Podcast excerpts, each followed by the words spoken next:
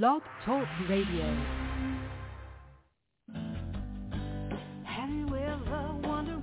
Welcome to Mind Shifters Radio with the Forgiveness Doctor, Dr. Michael Ryce.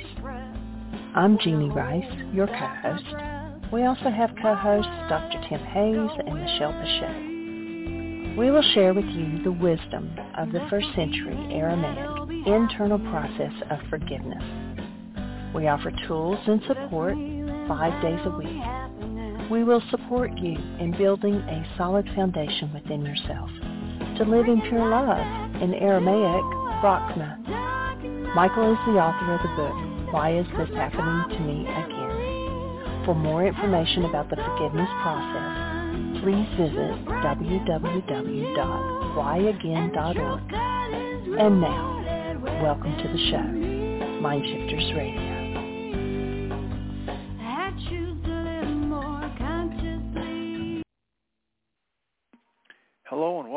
Welcome Mind Shifters Radio. I'm Tim Hayes. I'm your host for the first hour. And today is Thursday, March 2nd, 2023.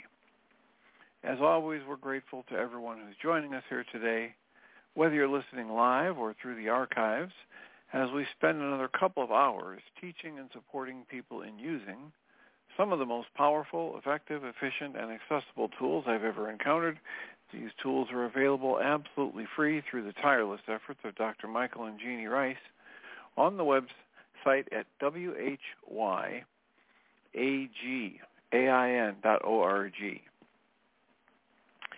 If you go to that website and you click on the two words that say Start Here in the upper left-hand corner, it will take you to a page where you can download and read Chapter 24 of Dr. Michael Ryce's book, that book is titled, Why is This Happening to Me Again? And that chapter of that book contains a narrative description and explanation of the primary tool in this work.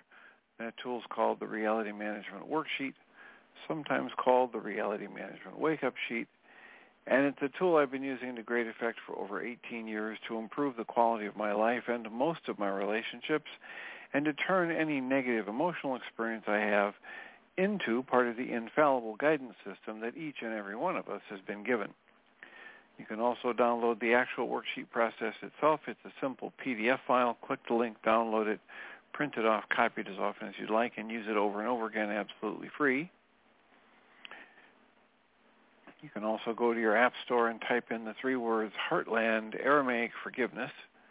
And if you do that before you're done typing the word forgiveness, you'll see the glowing heart icon if you choose to tap on that, it will let you download a completely free and private app that contains the Reality Management Worksheet. It contains an abbreviated version of that worksheet process, and it contains a copy of the Dragon and Klingon game, which is a wonderful way to introduce these tools to even younger audiences. We hope people do all of that soon and often because it tends to improve the quality of people's lives the more they use these tools in their lives and because it tends to prompt comments, questions, answers, and testimonials. If you have any of that to share with us, please give us a call at 563-999-3581. And if you choose to do that, when you call that number, if you press 1, it'll put the little icon of a hand by your phone number. I'll see that it's on. I'll announce you by your area code, turn on the microphone, and we can have a conversation. We greatly appreciate when people choose to do that because it makes it far easier for us to live into our intention with this work. The intention we have with this work is to be of service. And when you call and let us know how we can be of service or how these things are landing with you and or what might be of most benefit to uh, discuss either in a topic or in a worksheet process, it makes it far easier for us to live into that intention. And we appreciate it when people make it easier for us. Michael and Jeanie are donating their time and their money to maintain this website and this internet show and um, every little bit of help they can get from people like you is greatly appreciated. And it could be in the form of financial support. It could be in the form of just letting us know how this work is landing with you, how it's benefiting you, and or what topic might be of most interest to you on a given day. There are also the uh, host of other worksheets and tools that are available through the whyagain.org website. If you go to that page as just described, W-H-Y-A-G-A-I-N dot if you go to that page and click the Start Here button and then uh, go further down the page, you'll see a link for worksheets. And there are more worksheets than just the core worksheet in this process. And if you have any questions about any of those, we would be happy to answer them for you. Again, if you are calling in live, it's 563-999-3581. If you're not on live but listening to the archives, or you're on live but you don't want to go with your voice, you want to just send us an email, you can email me at tjh at mindshifters-academy.org or you can email Jeanie at J-E-A-N-I-E at whyagain.org. That's W-H-Y-A-G-A-I-N dot O-R-G. And when we get those messages, comments, questions, answers, or testimonials through email, we do our best to address them on the Internet show, and then as time allows, send you a notification about what day and time we discussed it and you can look back through the archives and listen in to uh, hear the feedback or the discussion that was prompted by your comment or question. So, how can we be of service to you today? What's on your mind? What would be um, a useful way to spend the next 50 plus minutes? I did a worksheet yesterday on the um, the leg uh, pain and lack of uh, mobility, uh, instability, and um, was quite useful worksheet, and it prompted a lot of different thoughts throughout the evening and um, early morning this morning, and then um, then I had yet another uh, orthopedic appointment this morning. It was far more uh, beneficial than the one I did last Wednesday. And um, we'll get some scans done tomorrow and uh, see where that takes us. But it is uh, a work in progress. And as always, when I use these physical discomforts as uh, pushing off places for my uh, reality management worksheet, it's it it it, it reveals it, it it stirs things up. It gives me new perspectives. It gives me new targets, and I'm always grateful for that and the work that results. So if you have any questions about how a worksheet on a sore leg might be of use, you can go to the uh, archives from yesterday's show and listen to the work I did then in that worksheet.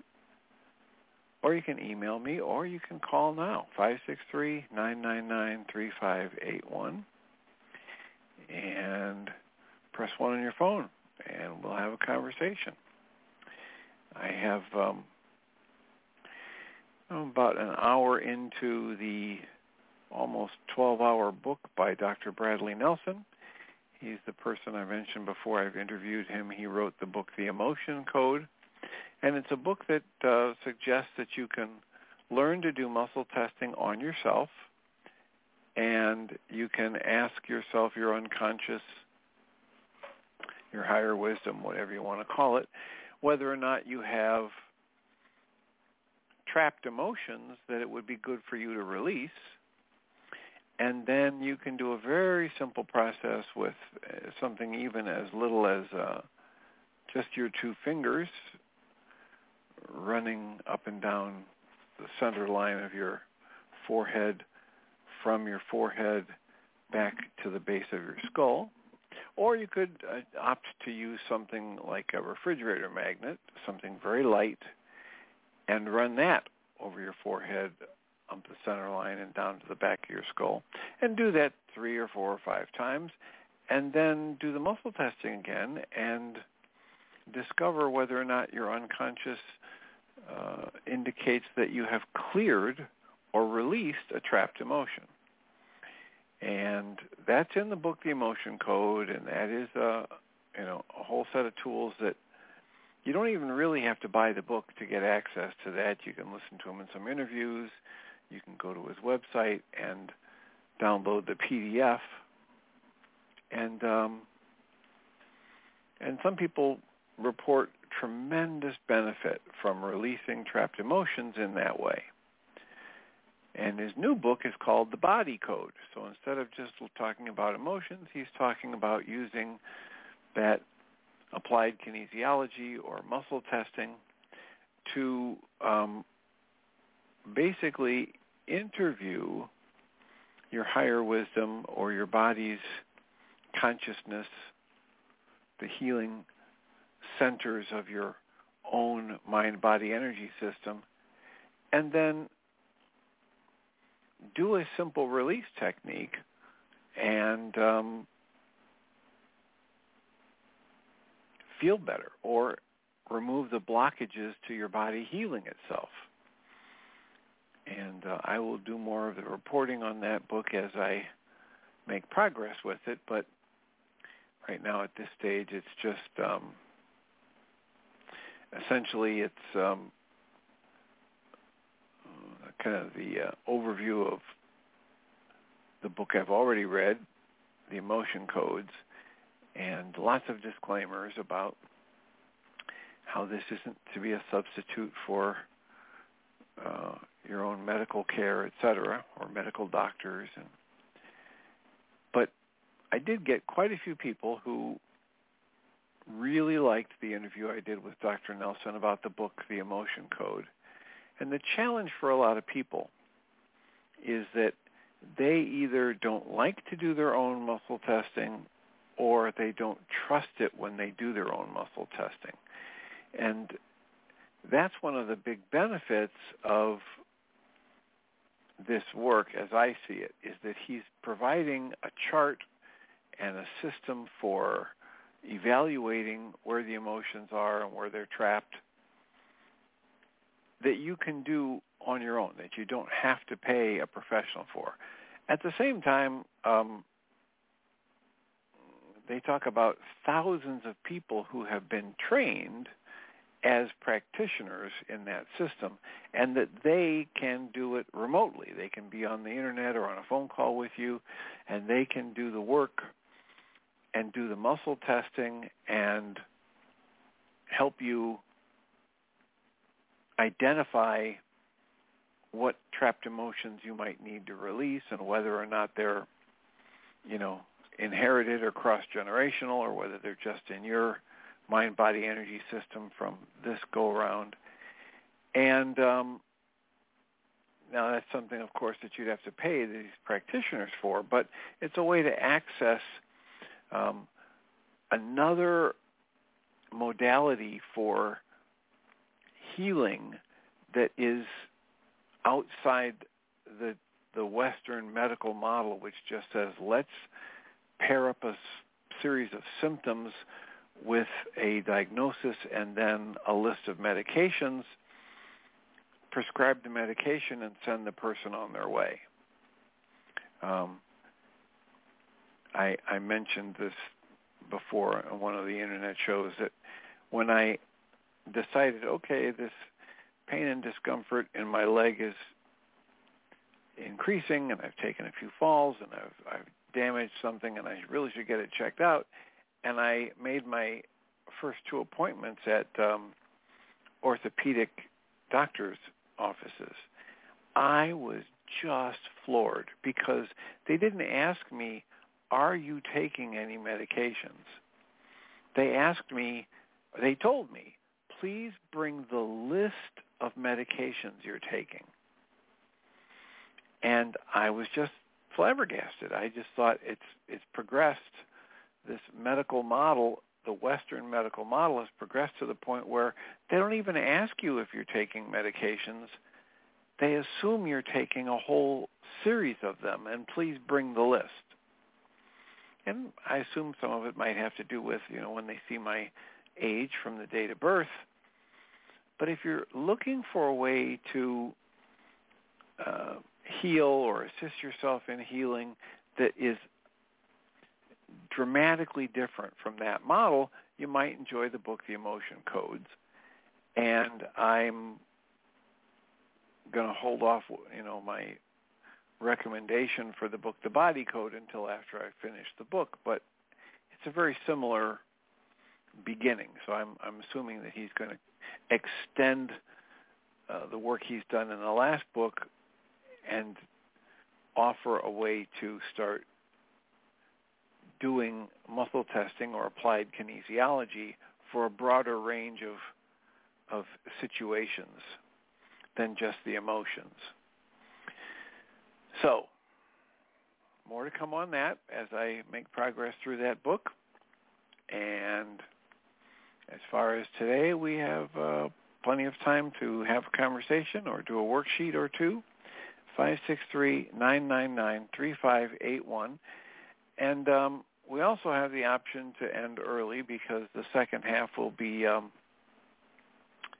another recorded, uh, it'll be the second hour of the Aramaicisms from Dr. Michael Ryce and uh, Dale Allen Hoffman because Dr. Ryce is busy trying to help his family get ready for the passing of their mother slash friend. This is the woman who was Dr. Ryce's first wife and the mother of his two children when they were young. Now they're adults and they have their own children. Um, but so if you have extra time to do a little gentle art of blessing or thoughts and prayers in whatever way you'd want to offer them, please do for that family because they're coming together to say goodbye to their friend and mother. And it seems as though it will not be too much longer before she passes. Uh, I should mention, we haven't mentioned this in quite a while, but I should mention that if you are or you know someone who is going through a grieving process and you would like some of the best input I have received over the years, there's an entire um, two-hour workshop, a recordings of a two-hour workshop that I did a number of years ago, and um, I've chosen to call it saying goodbye to good people without saying goodbye to good memories. Uh, it's had different topics or different titles over the years. But it's a process I learned from a friend. It's not something that I read in a book. It's not a theory. It's a lived experience of a way to catalog um, evaluate and demonstrate to yourself that you can completely handle, manage, and survive looking at all of the memories from a relationship and distilling the life lessons from them without being mortally wounded or completely overwhelmed. And that when you do that and you demonstrate to yourself that you can handle those memories and all the attendant emotions and life lessons, you you no longer have to run from them. You no longer have to push them out of consciousness into the unconscious realm. And what you end up with is a much more productive um, situation because now you have ready access in the library of your mind to all of the life learnings that come from any relationship you've had. So that's available for listening and the PDF file that goes with it that's a, basically just a list of categories. It's a, just a, a suggestion. It's not, there's no magic in that list of categories. You can make up your own categories. But that's available on the MindShiftersAcademy.org website. and you might find it under educational material, and you might find it on its own page for grief and loss process.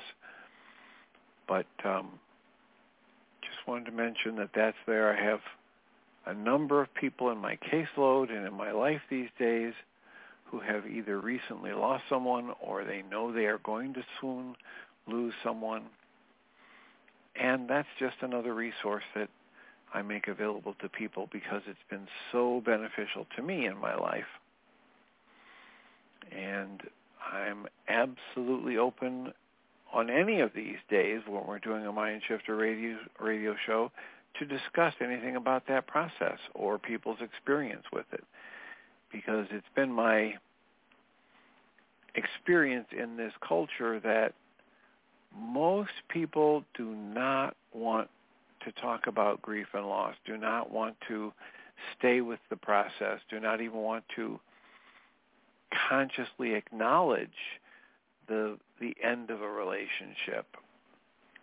And I think that's counterproductive. I think that the more we can face it head on and bring our conscious awareness and our coping mechanisms and intelligence to bear, the better we can process it.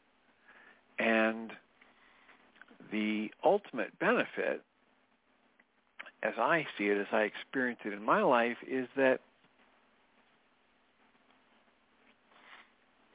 I get ready, easy access in my mind as I live my life to the benefits and the values and the life lessons and the growing and the, the strengths and the coping mechanisms that I developed through the process of having a relationship with someone.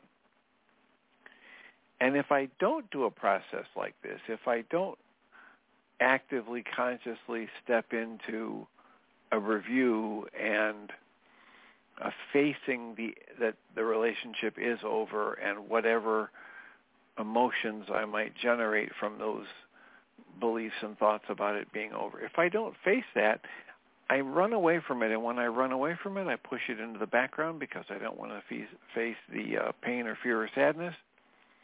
And what most of us don't understand is that when I do that, I'm also blocking myself from having good access to the positive, to the life lessons, to the positive memories, to the joy, to the sense of love. Because these things aren't separate. My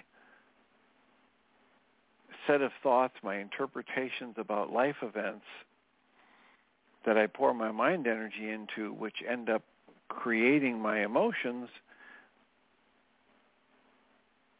are the same things whether they're creating positive emotions or negative emotions. They're the, they're just choices in focus and interpretation. And so, you know, the the, the thoughts and interpretations that I use to create positive memories and positive emotions are the very same ones that I can use and do use. It's like two sides of a coin or two sides of a piece of paper. They can't be separated out. And so if I'm feeling, oh my gosh, this is too much, too intense, and too overwhelming, and I'll never stop crying if I let myself think about my mother or father or sister or brother or best friend that just died or that died 20 years ago if I make a, a, a, a judgment like that in my mind, then I end up blocking myself from having conscious access to whatever it would take to heal and conscious access to all the positive benefits of having been in that relationship, of knowing, knowing that person learning through life with them, etc.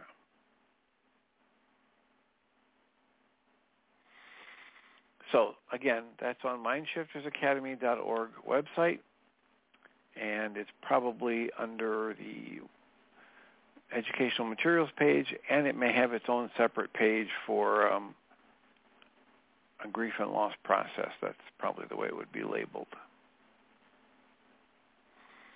So Our call-in number, 563-999-3581. Give us a call. Let us know how we can be of support to you today. Call that number, press 1. Let's have a conversation. I was um, very grateful to Magda yesterday who called and gave yet another example of how her emotional state changed dramatically as soon as she changed a thought about interpretation. And it's just what we keep trying to talk about in here. Why do I do worksheets? Because every time I do a worksheet and I get a shift in my emotional state, it's a live, in life, real live demo to myself that the source of my upset is always internal. That no one has ever made me angry, sad, hurt, scared, frustrated, or confused. That that's something I've created with the thoughts that I pour my mind energy into that I use to formulate an interpretation of is this situation that just happened good or bad or tragic and sad and should it have happened or should it not happen? If I throw an interpretation on life and then pour my mind energy into the thoughts that go with that interpretation, that's how I create my emotions. And in this work, we've, you know, we have the challenge of trying to undo, correct the false perception that we've been conditioned into and trained into in our culture that says other people and outside circumstances cause our emotions. So there's quite a bit of work for us to do to unravel that conditioning process. And if we don't do it, if we just try to close our eyes and run away, or we try to pretend that our pain is being caused by the situation outside of us, then we remain convinced of the, the victim nature of our experience. We remain um, I'll say uh, conditioned, brainwashed, hypnotized. Um, we remain actively hallucinating that we are victims of the flow of life and other people's choices. And yet, for those few people who are willing to do uh, repeated numbers of worksheets, they get to demonstrate to themselves fairly quickly that that was never the case. And we hope more and more people will do that soon and often and share their results with us because in a sense of community, that energy just multiplies. Dr. Ryce used to talk more about the uh, the vitality meter, and um, you can imagine that there's a vitality meter for each of us that goes from you know zero to a hundred or one to ten, whatever. It does the scale doesn't matter. But if I'm sitting, uh, let's say that my vitality meter runs from um, zero, which is death, so it have to be you know 0.5 or something up until 10. And 10 is like, you know, I'm I'm ready I'm at the Christ mind, I'm ready to ascend into heaven, I'm ready to take my body with me in this total vibrant, alive, joyful, radiant experience of life moment to moment. Well, if that were the case, if I would visualize a reality um, and a vitality meter like that, the fact of the matter is most of us human beings are existing at a vitality, you know, at at level one, two, three, or four. On our, you know, the people, most of the people that we we look at and we we say, oh, these people are just so happy and so healthy, and even those people are probably only living at a vitality of three or four, maybe five.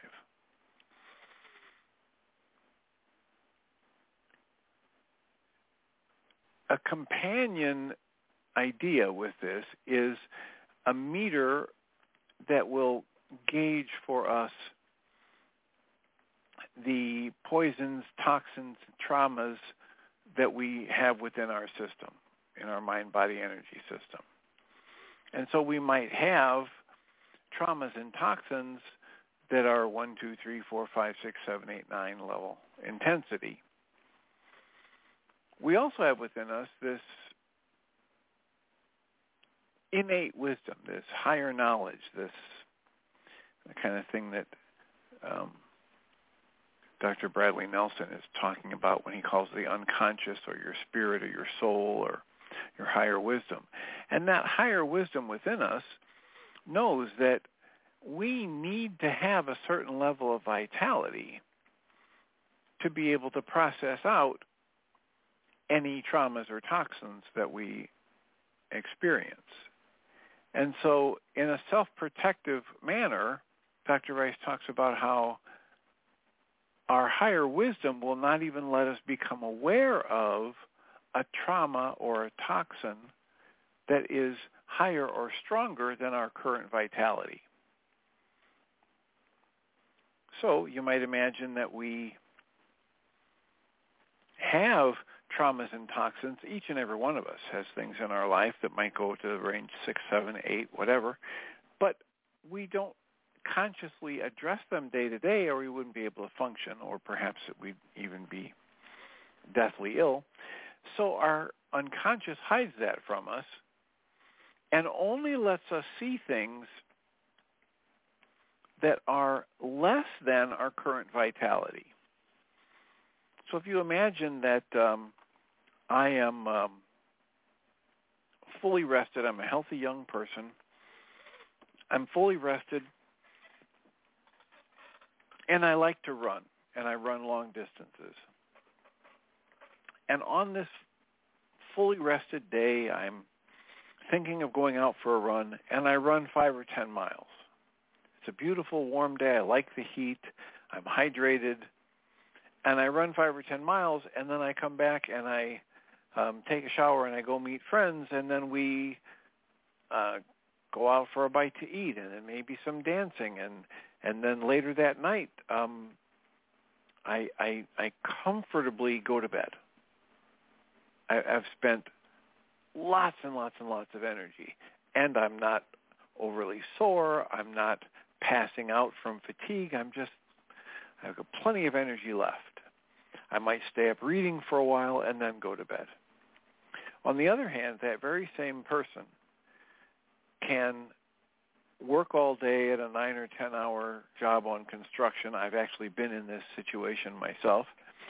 On a hot sunny day up on a roof, 100 plus degrees temperature, lifting, carrying, sweating, working hard to stay hydrated, you know, on the verge of heat stroke, and come home and have every intention of, you know, getting a run in and then, you know, maybe studying some or but I hit the door and I collapse. And I just, I literally can't get myself up to go get a shower. I'm just sweating. Perhaps there's um, a bit of heat stroke going on, and I'm trying to get cool. I'm trying to sip some water, and there's not even enough energy to undress and get in the shower. Well, if you take that analogy from the physical into the mental and emotional, it's a very apt model to use. It's a very useful model to use. When my energy is high, I've got no trouble going and running five or ten miles, then coming home and showering, and then going out to meet with friends, and then dancing. And but when my energy is drained, and I've been on a hot roof for eight or ten hours and I wasn't able to keep up with the hydration and my body is, you know, craving calories and maybe fighting off heat stroke, I can't even muster the energy to get up and get in the shower.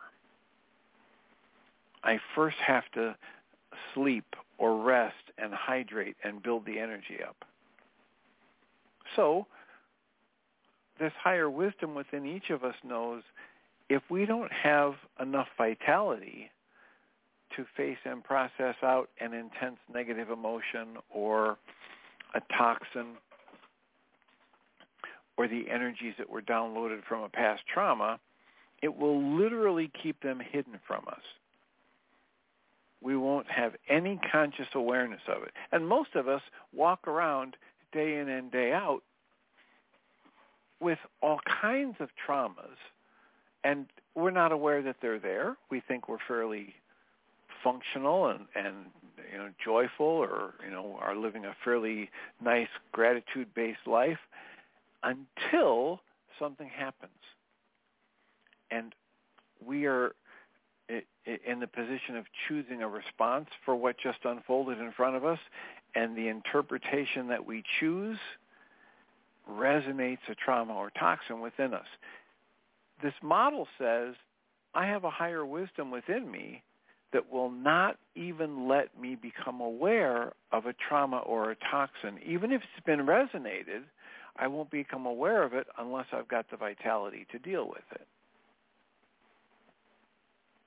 As I start to deal with it, it doesn't feel very good. If I bring my conscious awareness to it and I do breathing, tapping, goal canceling worksheets and good nutrition and rest, as this energy that was put into me it starts to move out of me, it feels just as bad as it did when it came in. If it was uh, energy from a beating, I remember that one of the shows that we reposted from 2014, I chose an interpretation for something that was going on on the internet show that resonated the trauma of me getting bullied when I was 14 years old.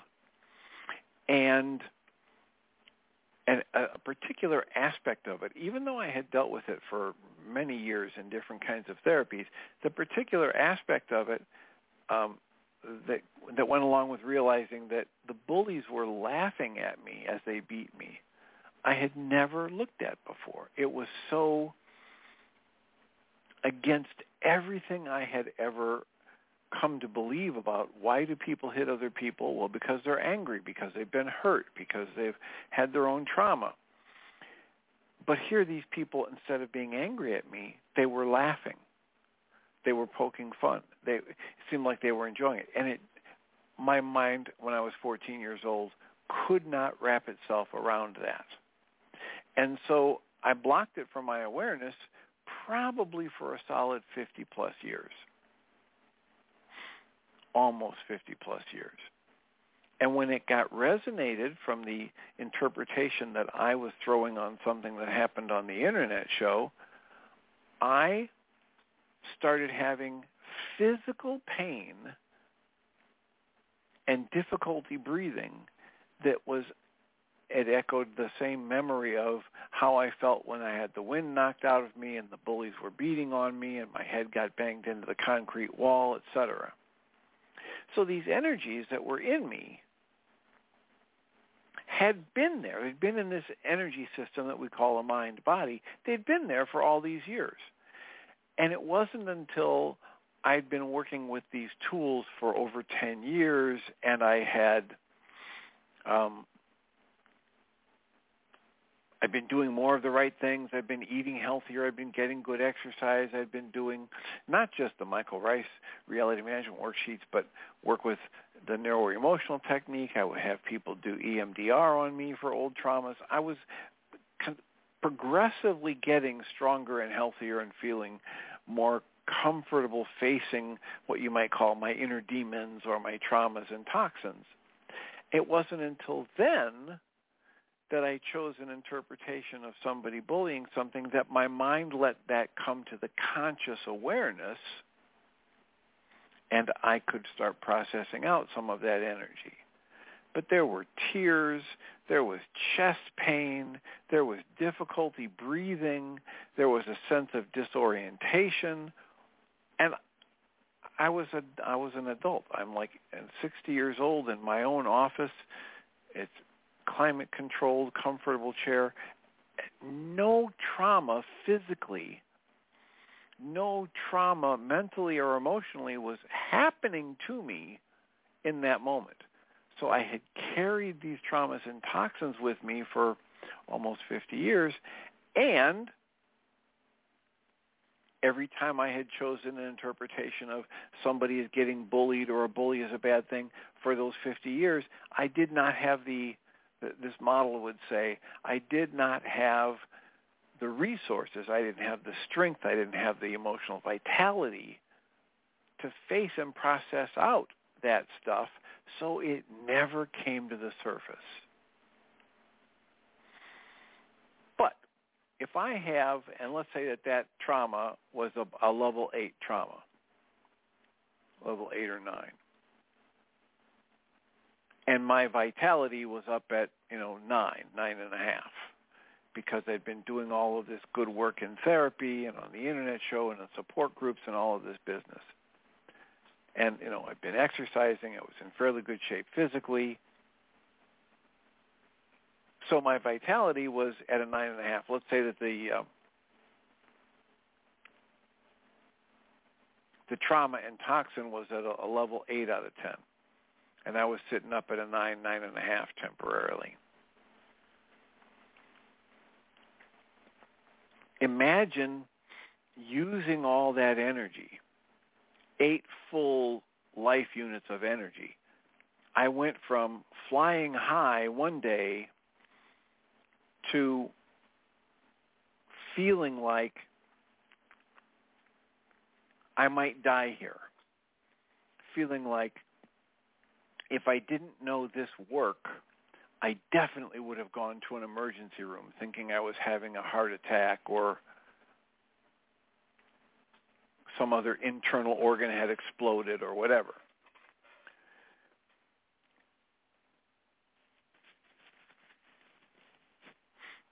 So if you think in those models and you understand that it's just energy and that your higher wisdom, the healing centers in your own mind-body energy system won't let you become aware of these things unless you've got the resources to move through it then you can begin to comfort yourself from a different place. You can begin to soothe the panic. You can stay with doing more of the breath work. And I was doing EFT tapping at that time. I can do more reality management worksheets and drink some good clean water, get some rest, and move through that energy without running from it, without running into a drug of choice or an activity to keep me busy and distracted or some other unhealthy behavior, which would numb me out to this healing process, to the discomfort of the healing process. But it would also block the healing process. It would leave those energies stuck in my system. And what we're encouraging people to do with this work is trust that if you have a negative thought or emotion or a negative physical sensation, it's okay for you to soften and breathe and allow it to move through you and just apply the tools. And watch the energy move out and trust that it will move out and you will be healthier and stronger and have less less baggage on the other side of it.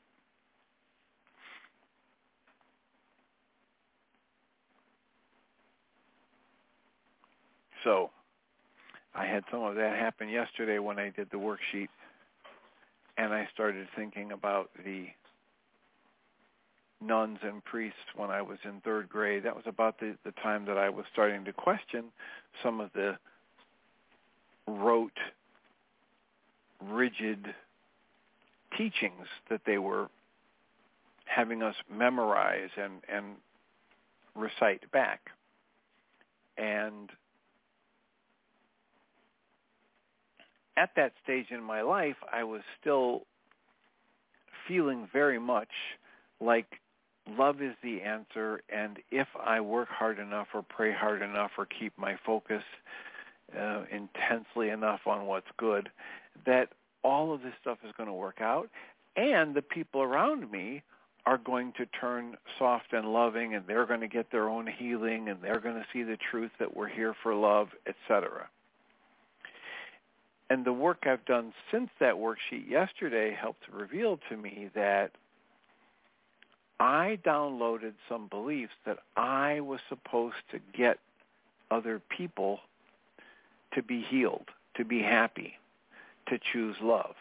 And when I wasn't able to do that, I downloaded the belief that I was somehow defective, that I was not, that I was too depleted, that there was something wrong with me, and that that has been resonated by several things in my life today related to my own discomfort with my leg and related to different people that I'm seeing in my therapy and in the support groups where there's this younger part of me that doesn't even come to conscious awareness very often.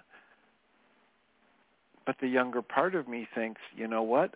I should be able to fix these people. I should be able to help these people do their own healing. I should be able to wave the magic wand and have all of this pain be dissipated, healed.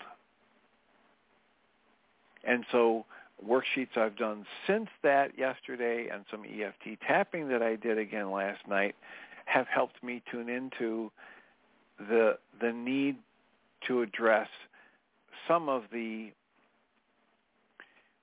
I'll call it um, catastrophic experiences I had with priests and nuns in my Catholic grade school experience. And to be willing to go back and do some more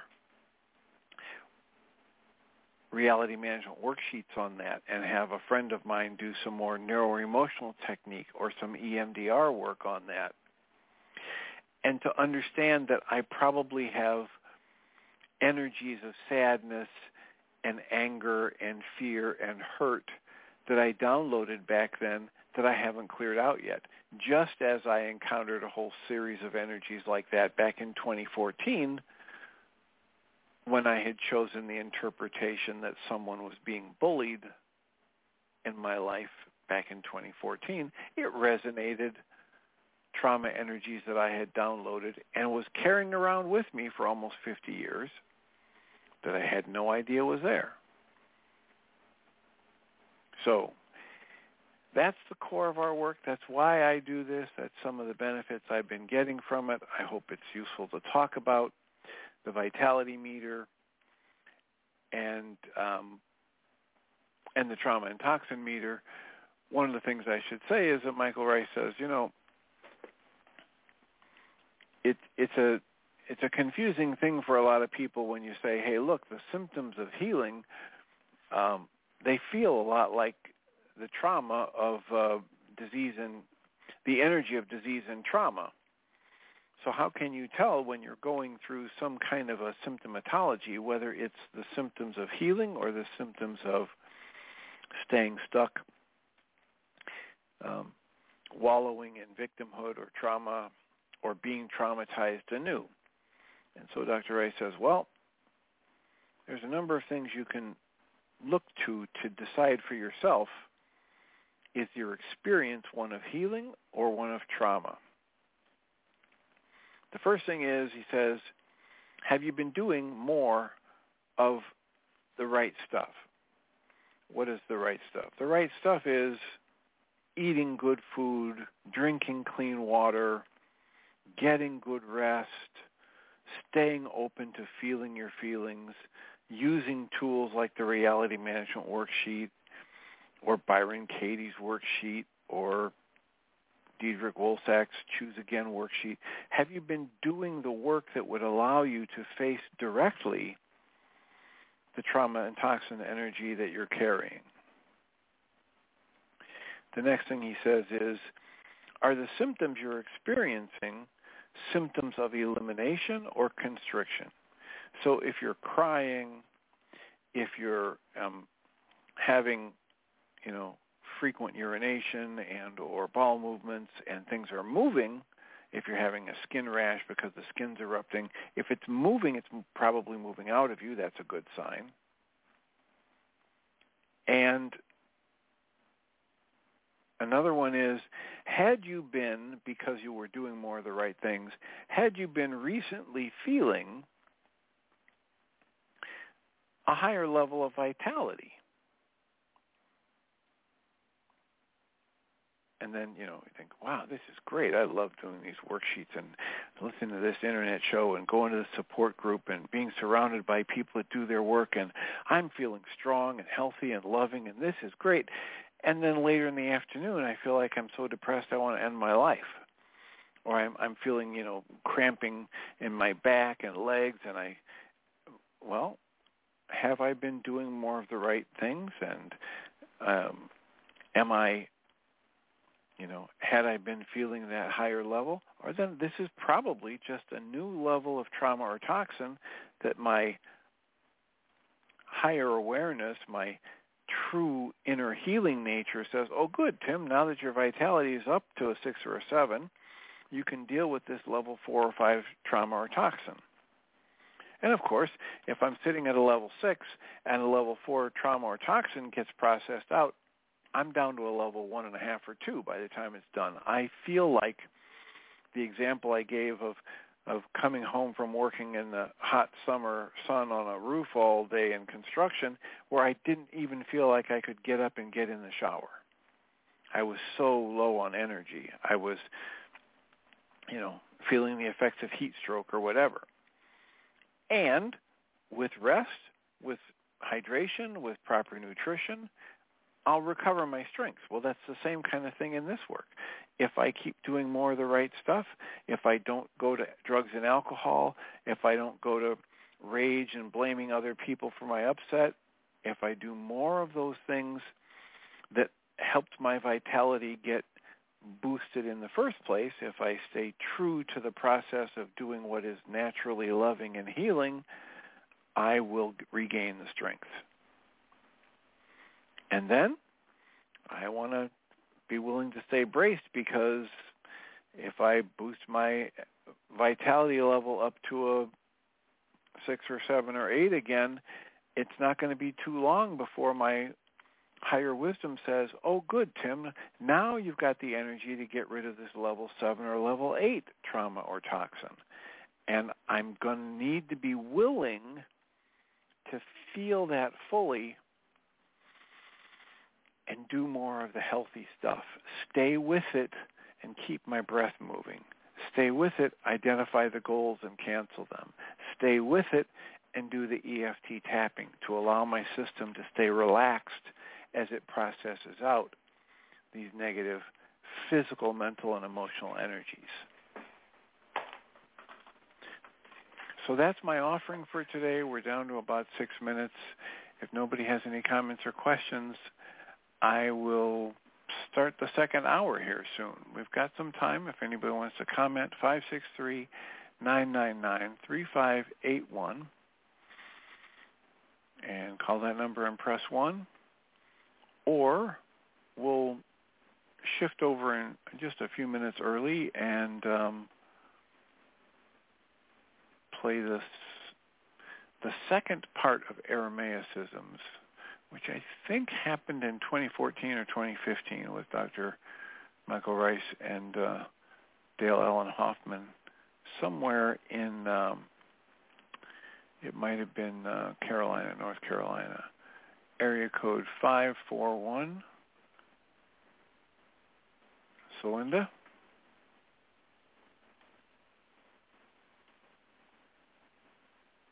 I was mute challenged. Welcome. Have a few minutes. What's your what are what's your offering for today? Well, my offering is one thing. I ran across a quote that really touched me, and I thought I'd share it with you and the family. Um, that was, "We move at the speed of trust." And I just that has really resonated for me on both an individual uh, partnership and a communal level. I just thought that was sweet and I would share it. All right, we move at the speed of trust. Right. Okay. Because it certainly resonated for me, all of that I'm experiencing at the moment and all that I'm willing and unwilling to look at. Uh, so it's trust of myself, trust of the other, trust of life, trust of nature, and just all of those things. Um, and I've noticed that it has an effect. It is having an effect on what I choose to put my attention on, and also uh, for allowing uh, my willingness and my unwillingness both, and accepting that things are proceeding exactly as they're meant to. And I had a, a kind of a, uh, an, a mini aha this morning. I realized that I was trembling all over in my body, and I also realized that it was a desire for me to, to quote unquote run away from a situation. And I think it was probably the first time that I've ever consciously felt, okay, thank you, Dr. Tim. Okay, uh, this is what's happening. Now, how about just letting it happen and letting it be without putting some sort of judgment on it one way or another. Just watch it, see what's happening. I thought I'd share well, that with you. That's, that's pretty big. Congratulations on that. It reminds me of somebody I worked with for a few years, and they were very uh, honest from the beginning about their um, drug of choice for in most situations being rage. And I kept talking to them about how if they could continue to move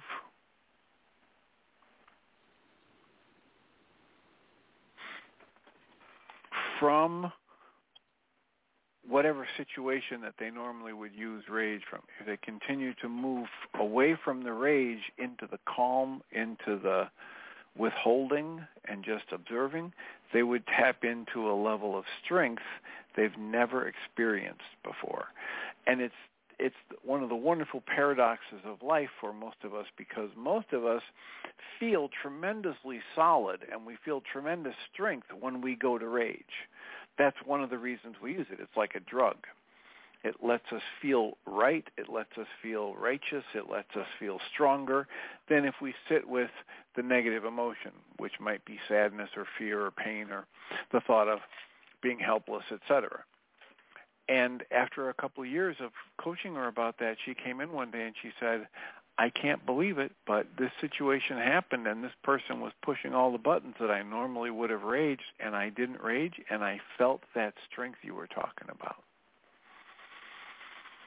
That's what I got resonated when you said you felt this urge to run and you chose to just stay there and let it be what it was.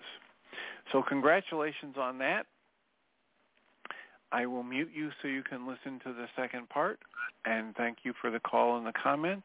And um, we'll be back again tomorrow. Blessings. I'll remind us all that we come from love. We're made of the stuff we call love. We actually are love.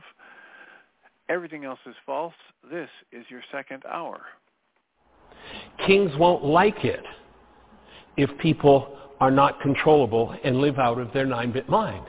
And by and large, the 9-bit minds developed on the planet come from hostility and fear. As Dale was sharing, he's at this conference, and here are these guys arguing, raging at each other over the meaning of words. Rather than, what if we actually sat and, and experienced ourselves as the presence of love and let ourselves be taught? This elemental force that comes to us by definition in Aramaic, will teach us the truth. You know, we're here to connect each person not to some king's representative who wants to control your life and the output of your wealth, but rather we're here to connect you with the spirit of truth, the energy that can guide you from the whole creation as to exactly what's coming down the pike and how to function out of that. And that makes you quite literally the offspring of God. You're designed to be there. Paul referred to it as the mind of Christ.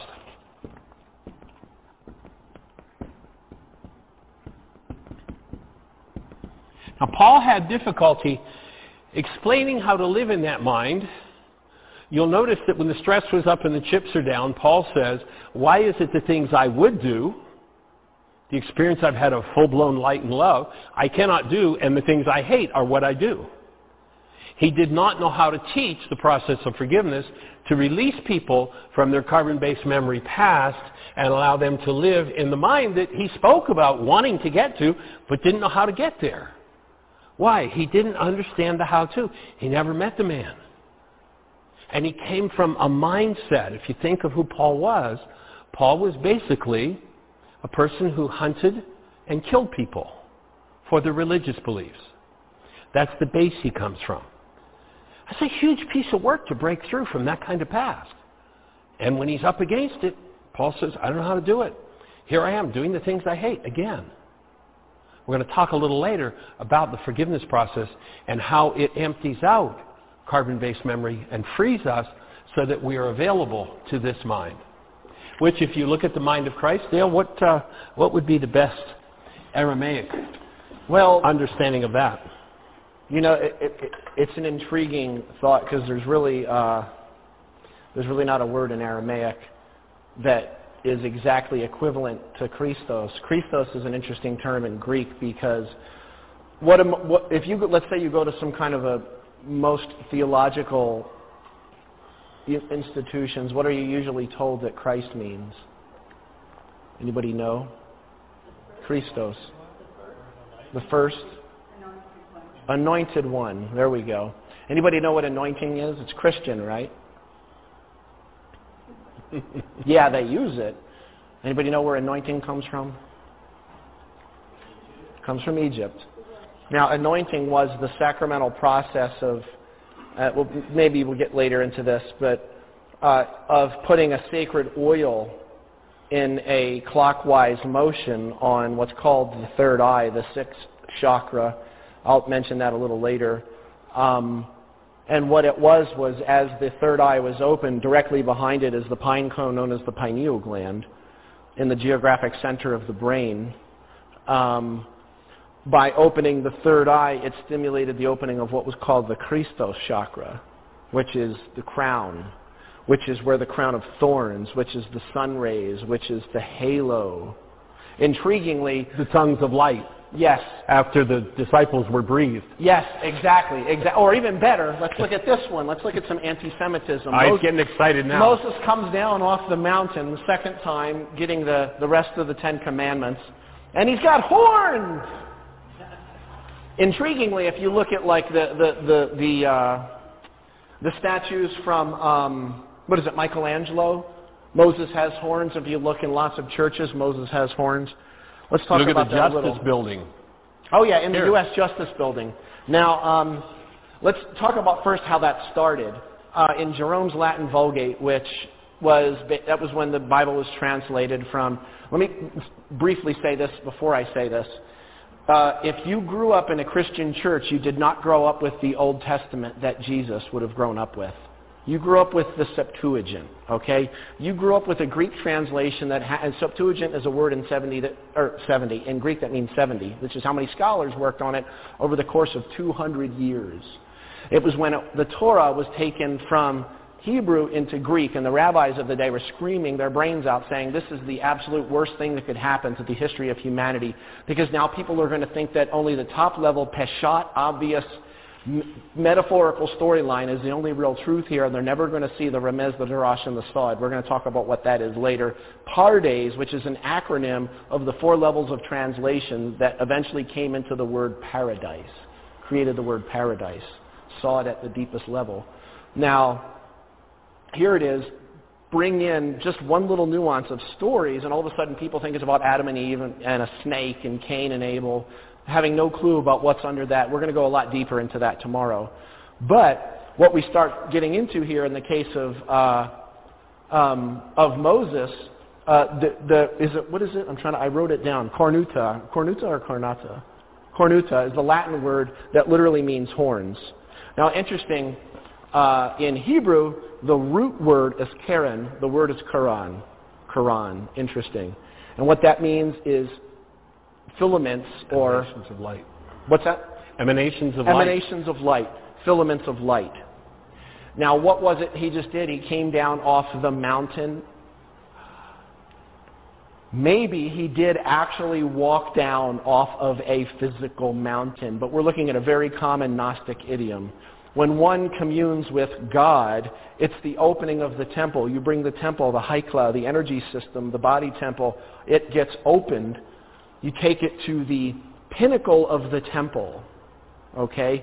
The pinnacle of the temple doesn't necessarily mean that Jesus climbed up a bunch of bricks and stood at the top.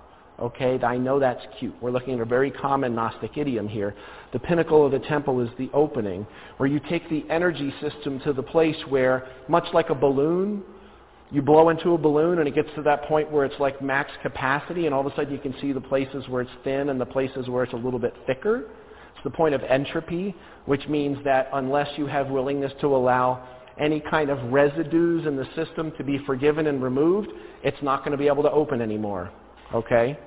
It's only going to be able to open when you remove whatever blocks there are to its expansion. Now, when he's up here wide open and comes down, he's obviously going to be... Ra- Anybody ever have a great meditation or your friend was in a deep meditation and you look and they're just... Remember Maria, the radiation of light? Interesting. Somehow, eh, thanks to Jerome, bless your heart, my friend, uh, it turns into Moses having horns which turns into an anti-Semitism that exists to this day. There's a great episode of Little House on the Prairie from season five. Um, it's embarrassing that I know this, but um, where uh, Albert was working for Albert Ingalls was working for this old Jewish man who made caskets, and Nellie and Willie Oleson were like, "Oh well, my mom told me that you know all Jews have horns." So Albert went and took one of the guy's hats and, and cut out two little holes in the top of the hat and took it to them. Oh my God, look! You know, look at it. So they went and uh, Nellie and Willie went and snuck up to the guy's workshop one afternoon, and Albert was on the other side of the window with these ram's horns. And like as soon as they opened the window to look in, he goes, and he goes screaming, running for like two miles. But that's the kind of insane thing that are based on something that's not even accurate or true. And I'll say this, and I can say this with an open heart and conscious, active, present love. Many of the people who are out there representing Christianity even for six or seven decades, have no actual idea, not even the slightest clue of its actual, authentic history. They don't know about King James. If you're homophobic and you love King James, you might want to research the guy's family, okay? You might want to research him specifically and the relationships in his life. Ignorance is not bliss. Ignorance is blindness. I get a little bit amped about this because I don't I do understand why people don't look because they don't know how to forgive what comes up when that process happens. Difficult. Now, here's the thing. Yeshua said, if I gave you a light, would you hide that light below what? A bushel basket. A bushel basket. Let me tell you a little bit about the word bushel in Aramaic, okay? These are all the beliefs that we hold. This is our carbon-based memory, the 666. I believe that Jesus was the only begotten Son of God. I believe that um, whatever, we're born in original sin. Has anybody ever seen that line in the Bible? It's not there. It actually says you're born as the original blessing of life itself. Huh. It's a little different, isn't it? We just eat the menu served and we never get to the meal, don't we? All these different beliefs that we put on and then we wonder why we can't see anything anymore. Everything that we believe, everything we've got figured out. I'm an expert now on Jesus or the Bible. There's no humility. There's no open space. So what do we start doing? When we start forgiving, everybody sees that light now, right? It's obvious? Probably not. Anybody now? See the light? No. Oh, come on now. It's only three beliefs. This is your BS, as Michael calls it, your belief systems. You mean you're looking as though through a glass darkly? Very darkly. Ah, I got it. Very darkly. Okay. There's only one belief left. Everybody see that light? Does anybody see the light? Now here's what happens. Instead of trying to add more into the system to convince yourself how correct you are and I've got it all figured out, when you actually start removing the roots of the bushel basket, bushel in Aramaic is the word sata. Sata. The root is sta, which means to slide, fall, or fragment something away from its source. Like as an example, if I'm standing next to a mountain and there's a rock and I take the rock off the mountain, if I say this is a rock, that's a mountain, not honoring that the rock is the mountain, that is what sata means. That's also what a blasphemy is. It means to remove something from its true source and to no longer see its relationship. Sata is the root of the word satana, which is a word in Aramaic that means a being divided against itself. The character of Satan came hundreds of years later. The modern idea that Christianity has of hell, does anybody know where that comes from? Was it in the Jesus teachings? Was it even in the Greek Jesus teachings? No, it was not. Does anybody know where it comes from? Dante. Dante's Inferno, the Passion Play, the Divine Play, had nothing to do with the Jesus teachings. Do people know these things? Now here's what happens though, when you start removing bushel baskets, all of a sudden the light starts showing up. And you start, instead of trying to add things in, you start realizing that this is about removal. But what happens is as humanity starts to do this with these lights, all of a sudden, humans start shining and glowing. And you can call that one the Buddha. Let's say this one's Krishna. Was Krishna an actual person? This one's Jesus, but we're in the West, so it's got to be a really big one. There's Jesus, right? Paramahansa Yogananda, a little more modern. Eckhart Tolle, the big guy. How many lights are there? One. Let me ask you another question real briefly before Michael chimes in. Before you go with that one, uh, let's listen to, to Einstein where he says, if you think you're separate or separated from the rest of humanity, you're living in an optical delusion. Ah. What did Dale just show us? How the optical delusion works. The bushel basket. Stop covering your light with hostility and fear. King's teachings. You know, there's an, a sister word in Arabic of Satana. Satan is in the Arabic also. Anybody know what the sister word in Arabic is for Satana, the being divided against itself? Sounds like this, jihad. There's two levels of jihad. The inner jihad, which is the inner higher turmoil, and the outer jihad, or the lower jihad. And it's amazing because in there, Muhammad says clearly in the Quran, I can guarantee you one thing. 99.9% of the evangelical Christians that are slamming the Quran and, and, and uh, Islam have probably never read the thing. They've probably never read it. But it's clear that Muhammad says that you must first align that inner higher jihad, that which is within, before you project it out. And that's the funny thing. If it's aligned within, there's nothing to project out. And How many Yeshua light- is mentioned more often in the Quran than Muhammad is. Absolutely. And Moses is in there. How many lights do I have? Not a trick question. Just one, right? You see the board? That's like humanity. We've got billions of souls on planet Earth. We are so sure that we're all so separate. And yet, how many lights are there? One. The more bushels we remove, that's how the new earth happens. It's not about us creating something. It's actually about us removing the blocks removing the blocks that allow its natural expression. That's what forgiveness is. And the optical delusion comes from carbon-based memory and shows up in the 9-bit mind. And so when we're stuck in that 9-bit mind, we're actually stuck. There's, a, there's a, an interesting quote I found recently on the CIA website where they're working to understand how to create the best perception possible for their intelligence agents. And here's what the CIA is saying. We do not record reality. We generate reality. Reality for each person is generated by whatever fires in carbon-based memory literally is an energy that is painted on the inside of our eyeballs. And we've been taught by kings and by the world that the picture we're looking on the, at the in, on the inside of our eyeballs is actually out there. And it is not. Everything you've ever seen through your body's eyes is generated by the content of your mind and is a reflection of the content of your mind. And if hostility or fear is resonated in your carbon-based memory system, then you will create pictures of what you think are other people, and you'll think you're actually looking at them when you're looking at the product of what's firing within you, painted on the inside of your eyeballs, and the energy of that hostility or fear emits a literal high energy wave that is sprayed, measurable high energy wave, that is sprayed on whoever you're looking at.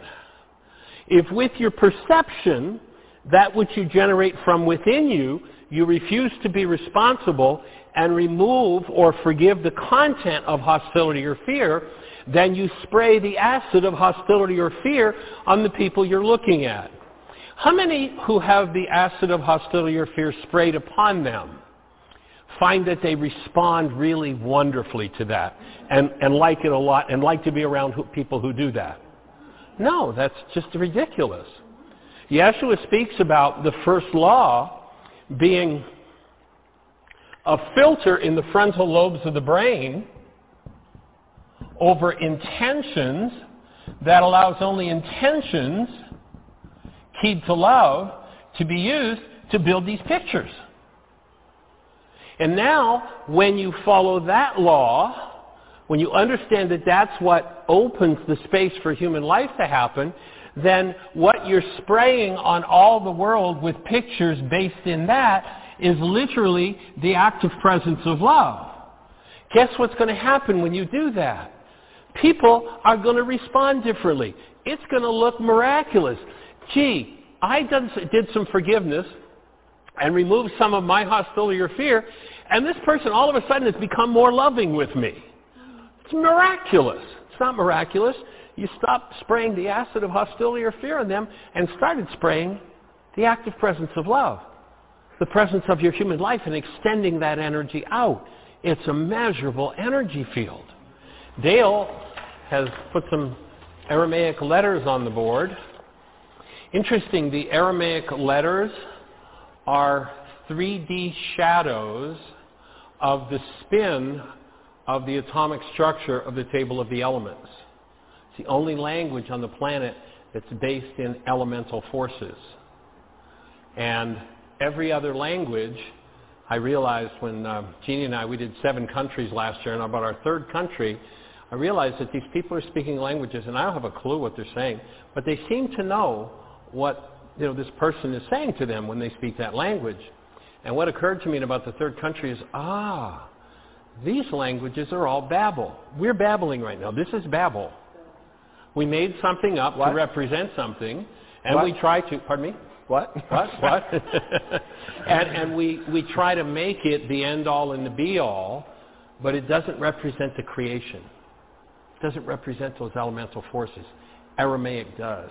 And that gives it a whole, and we'll talk about Rachma, we'll talk about Ruka as the elemental forces. So yeah, right here I've got, well, I've got two different words. Well, it's really the same word, um, but this one is more in syllables, okay? The word here is rochma, rochma, okay? Now, it's got three, you're going to see like the aleph here that's not included in the word down here. The first syllable sounds like this, ra. And that ra sound means a shining forth of heat and light, okay? It's the same as the word ray, Ray is also a Semitic root. That means shining forth of heat and light. Ray, Ra, Ora is an Aramaic root. Um, Raya, the rays, the sun rays, the crown of thorns. So this right here is the shining forth of light and heat, which is where we've got the resh right here. Intriguingly, um, we're going to talk a little bit more about this in relation to the Torah tomorrow when we've got more time. Right here in the middle, which is this, we have hum. Hum. That sound is a glottal stop. I'm originally from New Jersey. If you start a word with like hashuka, which is the word darkness, people either backhand you or run because they don't like the sound. But hum is the old Hebrew word for womb, okay, or interior place, center of being. Now, womb doesn't necessarily just mean the middle of the body. It also means the spiritual center, one of the things I love to use is from St. Augustine, which sometimes I say when I have that light pen, which is that God is a, a circle whose center is everywhere but whose circumference is nowhere. I'll talk a little bit more about that tomorrow in a Semitic term called surfing the leading edge of the cosmos. We'll get to that. Um, but we've got Ra, shining forth of light and heat from whom, the center point or the inner spiritual womb, and the last sound is Ma. What does Ma mean? Just guess. Intriguingly, with linguists and anthropologists across the earth, Ma is the sound most often uttered by a child in relation to the maternal figure in its life, whether it's in that language or not. Children naturally look at the mother and say Ma. So you've got bir- uh, essentially like a birthing from the inner womb, that shining forth of light and heat. Now let me say a little funny stuff here. Looking at this coming from uh, in, in this Greek Septuagint, they had some problems here because with this being the spiritual center and the womb, there's also something behind the womb. What's right in this area here? The gut, the stomach. How about the intestines? Now it's funny because you can actually look, and I, I have a great list. I probably should have brought these that I got from Rocco Errico years ago. Uh, like as an example, I believe this was Song of Solomon. Literally, it says this in the Septuagint, which is in the King James Bible to, to this day. It says, her husband put his hand in the hole of the door. Now, intriguingly, uh, this is, he's getting ready to leave on like a journey for many, many months or possibly longer. I believe he's a salesman. I don't remember. And she's like going through that thing because he's leaving. And it says, her husband put his hand in the hole of the door and her bowels moved for him. Does it sound good? Sound like a good, uh... I don't think he's going to be coming home as soon as she thought he would. Okay, so he put his hand in the hole of the door to leave, and she had a bowel movement. Um, that's a bad translation. Splugchnot would be the word in Greek, okay? Now, intriguingly, um, here's the thing, though. It's not wrong, but it's also not right. Another aspect, does anybody know where the word dude comes from? Dude's an Aramaic word. Does anybody know what dude means? You used it when you were a kid. We were talking about dude earlier in terms of cowboy. It means from the bowels. It's an Aramaic term. Interesting. How many people knew that? So when people come up and say, dude, I'm like, uh, yeah. Now, here's the thing, though. What's another way to well? What's another way to phrase that? You know, when her husband put his hand in the hole of the door, she may never see him again. Uh, the example I give is a friend of mine, Tammy, who I grew up down the street with uh, in New Jersey, and she now lives in California. And her son has been all these on all these tours of duty over to the Middle East uh, and into Asia. And there's there's uh, there was a time when she didn't know he was coming home. Her husband knew. She didn't know. And she just opens the door and her husband's standing behind her and she's like like just absolutely wide open, seeing the face of that which you long for. That again is Rachma. Rachma is the primary word for love in Aramaic and it's also the primary word for friend. Meaning that I recognize that as much like namaste, or in the words of Crazy Horse, Tashunka Witko from the Lakota, that I salute the light within your eyes where the whole universe dwells, because when you are at that center within you and I am at that place within me, we are one. And Rachma is a word that is completely, let's just be clear, completely lost in modern Christianity. It just isn't there. It's had so many bushel baskets piled on top that the teaching's gone. You know, back several years ago, we met with and worked a little bit with a group of Aramaic, native Aramaic speaking peoples in Southern California. And we asked them about this word Rachma. And they said that in their tradition, the meaning had been lost. They didn't know what it meant.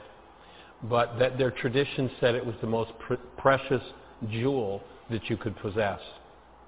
And in fact is perhaps it's thought to be the tradition in marriage of a ring with jewels on it that it, it symbolized that state. And it's two, twofold. It is this filter that in the frontal lobes of our brain, intentions are stored, and there are basically three classes of intention.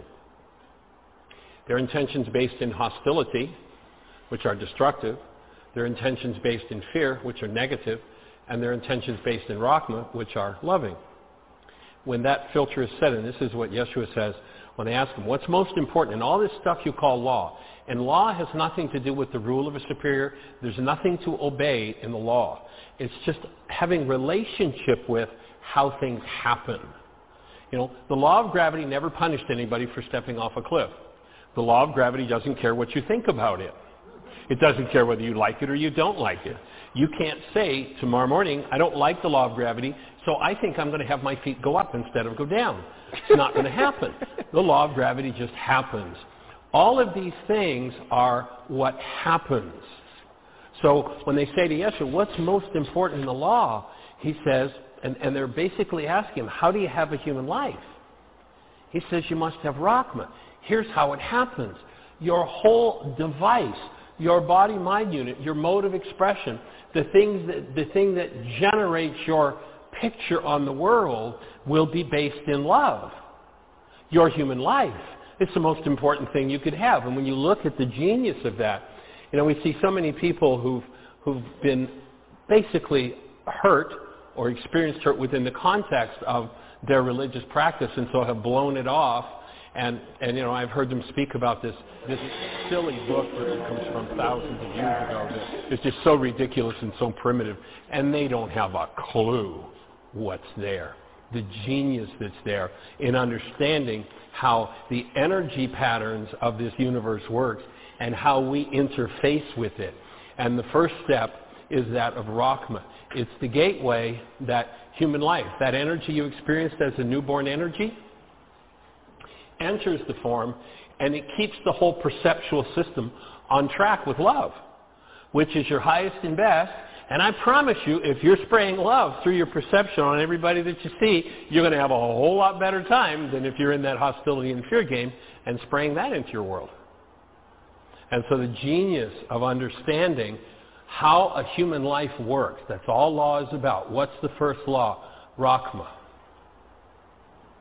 Well, speaking of the first law, there's three versions of what's called the two commandments in Matthew, Mark, and Luke, Matthew, Luca, or Matthew, Marcus, and Luca.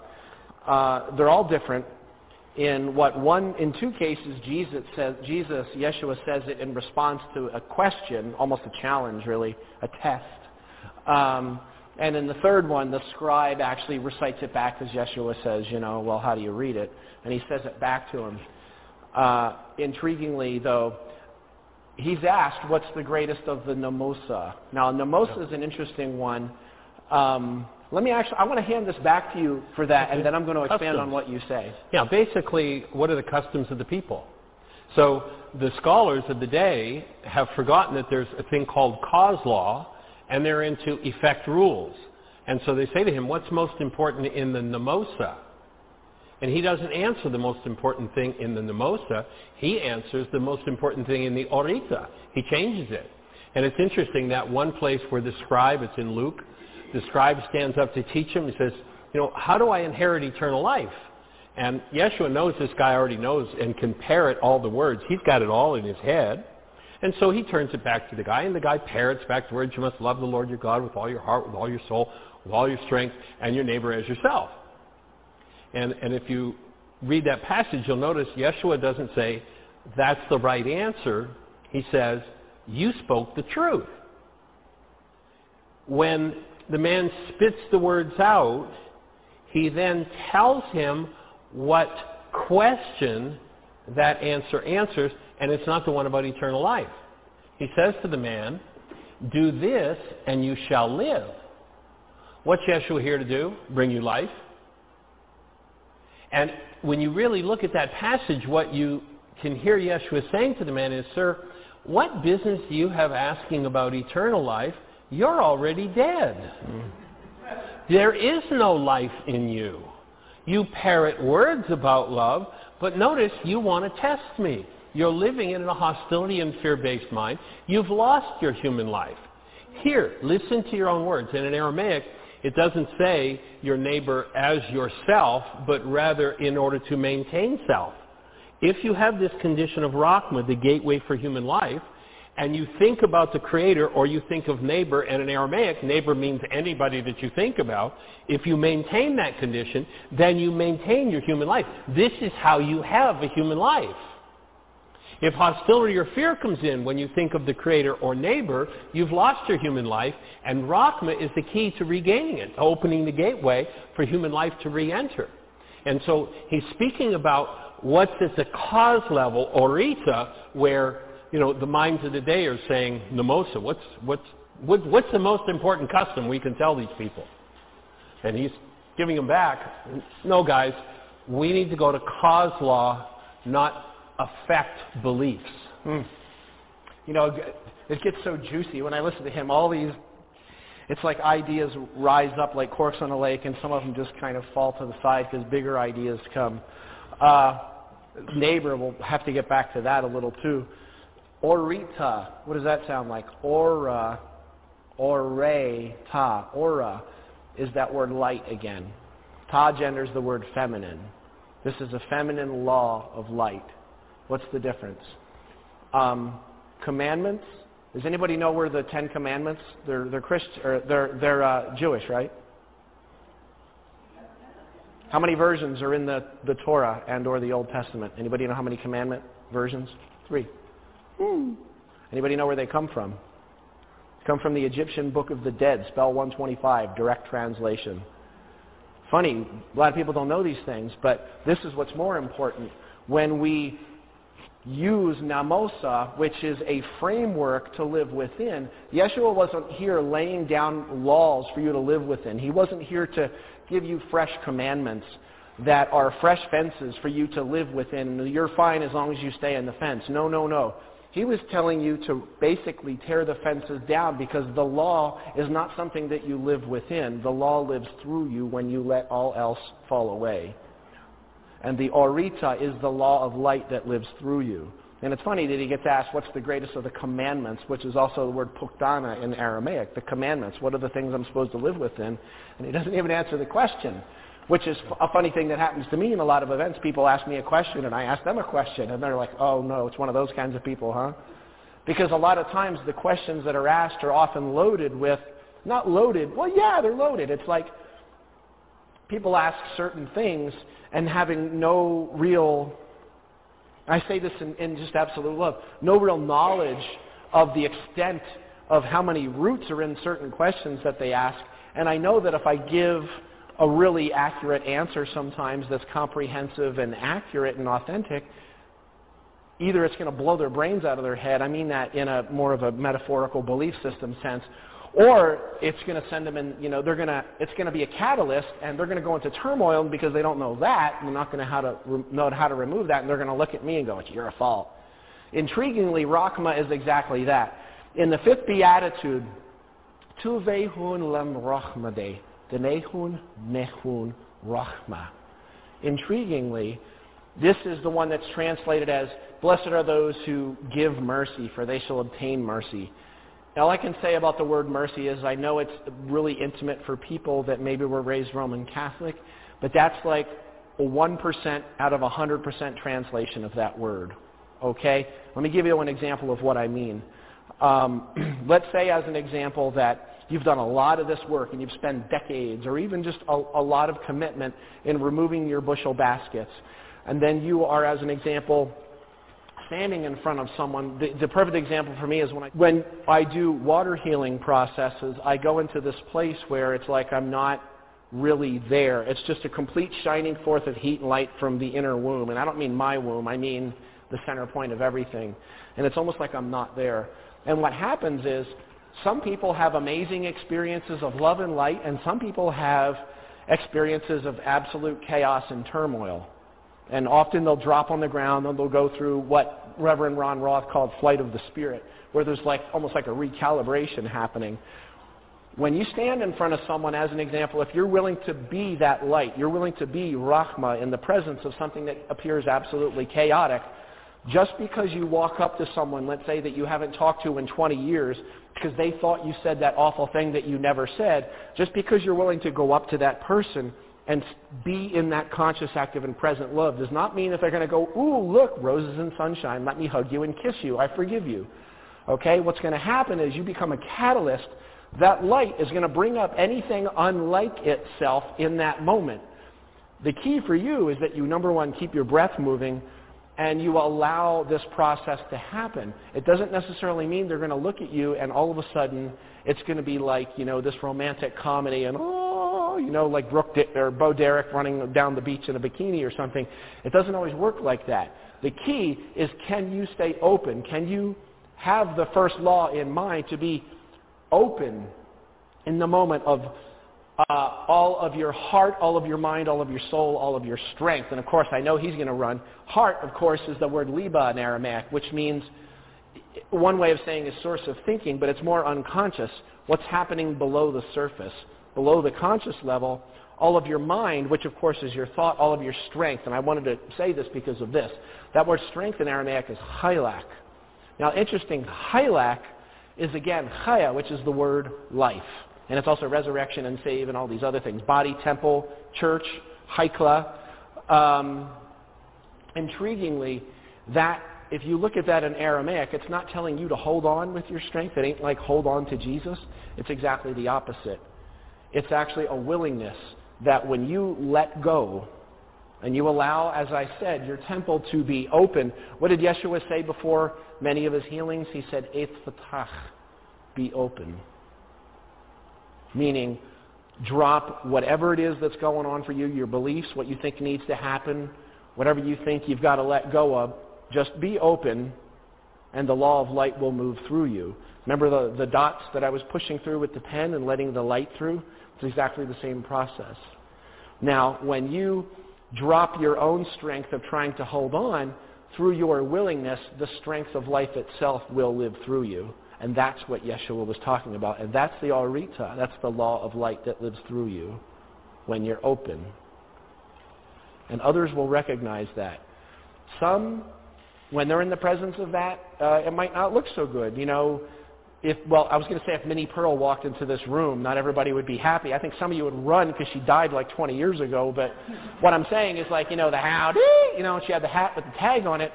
Not everybody likes to be around somebody like that. Some people, that gets their hackles going because this starts resonating, all this stuff. Or Dolly Parton or somebody that's really wide open. Everybody knows someone that's wide open and you don't, maybe you don't quite feel comfortable being that open and you kind of shrink back.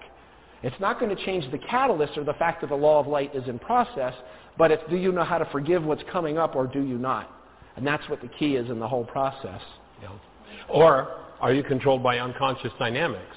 Mm. If you come into that space where there is that flow of light, it's empowering. And when you get to new levels of vitality, what yesterday you were able to hold down all of a sudden starts to move. And if you're not able to or you don't have the tools to open that unconscious part of the mind, then you'll be run from that part of the mind. And it's interesting, you know, uh, the Nobel Prize was given to Freud for discovering the unconscious. Freud no more discovered the unconscious than fly in the air. You can go back to the Aramaic language, and the whole representation of the unconscious is built even right into the language. For instance, there's a suffix in Aramaic that if you add it to a word, O-O-T-A, mm-hmm. that means that something from the unconscious is controlling three things. Your perception, your decisions, and your behaviors. Anybody ever said to yourself after you did a behavior, I don't know why I did that? It's because it was run from something that was resonated in the unconscious. And if it's out of harmony with the truth of who you are, if you want to stop being run by your unconscious, you've got to be willing to crack open your unconscious, which is what Aramaic forgiveness does. You know, we're taught that forgiveness in this culture, virtually everyone's been taught that forgiveness is about how you did something terrible to me but it's okay, I'll let you off the hook. And of course, I can let a million people off the hook for what's happening inside of me, and I've done nothing to address or change what's happening inside of me. Forgiveness in Aramaic, when you substitute in your mind in order to overcome generations and generations of deep level programming, that forgiveness is about letting them off the hook or letting yourself off the hook. Never forgive anybody ever again. Never forgive yourself for anything because you can't. You can pardon somebody, you can let somebody off the hook, you can let yourself off the hook, but that has nothing to do with forgiveness. Think the word remove when you think forgiveness. Now you're on track. Am I? Is there something moving from my center that's based in hostility or fear? Then I want to learn to be responsible and forgive that, remove that. Elsewise, it will run my perception, which is the guide for my earthly life, my decisions. Decisions are things that cut us off from op- options. You know, decide comes from the same root as suicide, homicide, fratricide. Means to cut off or to kill off. So when we're in decisions, we have the potential of the feedback of the whole of the creation guiding us, and we're stuck in the 9-bit mind, and whatever the 9-bit mind did yesterday, it's going to prompt you to do today from that unconscious level. That's a decision. This thing is just a decision-making machine, and it only knows how to replicate the past. There's no future in the past. It just plays out over and over and over again. And then, because your decisions are made, then your behaviors are established.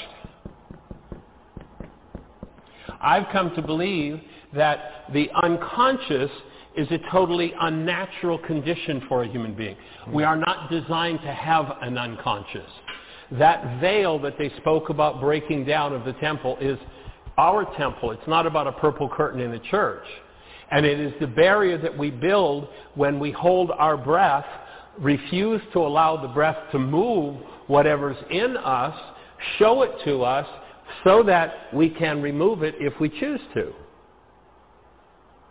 So it becomes a whole different game when you see the application of these tools as opposed to a nice philosophy that speaks about namosa, a result or a custom that you better live up to or you're going to get punished for it. Mm-hmm. Fear-based teachings. Nothing to do with the Creator. Nothing to do with love. You can go back into the Old Testament and you hear even back then, here's the Creator speaking to humans saying, fear is a commandment of men. It's a principle established by men. If anybody's talking to you about the Creator and brings anything to do with fear into the game, they're lying to you. Or they just don't know any better. But it's not, it's not accurate. It's their own unconscious dynamics. And it becomes the customs that be, are forced onto people. You better do this or you better do that. And you'll notice that most of those customs make a lot of money for the people who enforce them. If you've looked at the private prison system in America, you see the effect of the customs of the people. And men making more and more rules to collect more and more money from more and more people's pockets. When we remove that unconscious dynamic and connect directly to the source, then we're not motivated to have to live out of that insanity because the unconscious is gone. Mm. Man, there's so many places to, to move in on that. Yeah. Um, Maybe we should do a month of this. We could do a month easily. Everybody else would then be out we'd of the room. Then we'd have to do six months. Everybody, the room would be empty by then, but the two of us would still be in here, just yak, yak, yak, yak, yak. No. Um, here's there's just so much. There's so much rich Richness. in there. Um, there was one thing in particular that you said that I think we we go get back to this at some point too. The Uta, yes. um, maybe tomorrow. But um, I wrote that down. Speaking of this, you know, this law of light and this being lived through, there's, a, there's an idea that has been foisted upon you. One of those is that fear God thing. That word is tedkal or tedkul. Kul means whole. Okay? Now let me extra- explain what the ted, tedkul or tedkul means. You know, like let's say that you're walking in an alleyway and all of a sudden you get halfway in it and something goes crack and you go, remember what I talked about the pinnacle of the temple? Okay? Now, your temple opens. This is not fight or flight, okay? Your temple opens up. Now, you just had a catalyst brought into the system. Now, if you're a person with all kinds of junk from the echoes of your hidden past that are based in fear, that's going to come up, and all of a sudden you're going to realize you're scared shitless, right? But if when the, t- the temple opens is, is a pretty, it's probably a pretty clear response, the temple opens up and you don't have the junk in there, what's actually happening? You're firing on all cylinders. Your temple's open. tedkul had nothing to do with fearing God. It had to do with your temple being open so that you are so in resonance with the whole that there's no separation. There is nothing to fear. And it's not even quite accurate that there's nothing to fear but fear itself. No, you don't even have to fear fear itself. Even that's a lie. It's a great line, I know. There's nothing to fear but fear itself. I love you, buddy, but um, he's a great man, but that one's not quite on. But he did, he did hit something close to the head. Now here's the thing, though. This has a lot to do with something else that was foisted upon us, and that's the idea of original sin. And I mentioned a little earlier, I think I mentioned it, or maybe it was talking with someone that, you know, there's no such thing as original sin. Original sin is a myth. It's the thing in the garden that was the top to shot level metaphorical storyline. But sin and, well, let's say good, evil, and sin. I just want to say a little bit about this. Um, first of all, uh, there's no word in Aramaic and not even really in Hebrew for good. There's tuv. Now, here's the thing about tuv. This is one of the biggest issues that you have when you study first century meanings versus modern meanings. Because if you go, like as an example, to meet a modern descendant Aramaic speaker like Syriac or whatever it is that you're finding, Assyrian, you're going to find today's meanings. You're not going to find first century meanings. And uh, I, I, I'm going to put this down. I just went, I had such an interesting experience. It was about five years ago when I uh, met a, a, a native uh, Assyrian Aramaic family, and they told me about how they had such a pride in their culture because it was in the mid-19th century that they were started to bring the Aramaic language back. And what they did was they laid the King James Bible next to their Aramaic Bible, and they cross-referenced a 17th century translation from 1611 to find meaning in their own language. And I, like my whole being went, it shuddered and I'm like, well, that explains why I talk to some native Aramaic speakers today and they have no idea of the actual authentic first century roots. They have no idea what a lot of the meanings are. And then you got this like, you know, California surfer Jesus coming and telling them deeper insights on that. Some don't take that kindly because they think I'm like, and here's the thing though, I wasn't raised with it, so I'm able to see things that I think some people maybe wouldn't see. But this, this idea of sin and good and evil, that word that was translated as good, tuv, okay, is an interesting word. It doesn't mean good. There's no word for good, okay? Good is an interesting thing because as soon as you say, this is good, what does your mind do without you realizing it? This is bad. Your mind, probably almost every time, instantaneously kicks itself in half. Yeshua says, do not doubt. What does the word doubt mean? The word is tetplug in Aramaic, and, and tetplug means divide. Do not divide. Remain single. Now, you've got this word good. It could mean goodness. Goodness is interesting. Okay? Goodness is an interesting term because if I say she radiates goodness, that's not really a judgment so much as it's almost like an awareness of a process rather than some kind of stagnant judgment. Okay? I'm going to explain good and evil and sin to you right now with bananas. Okay? I've got three bananas here. You didn't know sin had anything to do with bananas, right? You had nothing. Nothing. Apples Apples too, but bananas bananas are a little easier to pull this off with. Now, this one here is evil. Okay? It's not completely evil, but it's pretty evil. That one, that could be pretty evil. It's not completely evil, but that's pretty evil. This one here is pretty good, the one in the middle. What? So, good is this. What that word good means in Aramaic and Hebrew, what it means in any Semitic language, Akkadian, Phoenician, Sumerian, a lot of Semitic languages that people, you know, that are language experts have never even studied, it means ripe. Let's look at it this way. This green banana is going to be perfectly ripe at exactly 10 a.m. this Friday morning. It'll be perfectly ripe. Can I do that 100% accuracy? Is it possible? Nope. Now, how about this one? Can I say, okay, last Friday morning at exactly. T- Ooh. Let's try this way.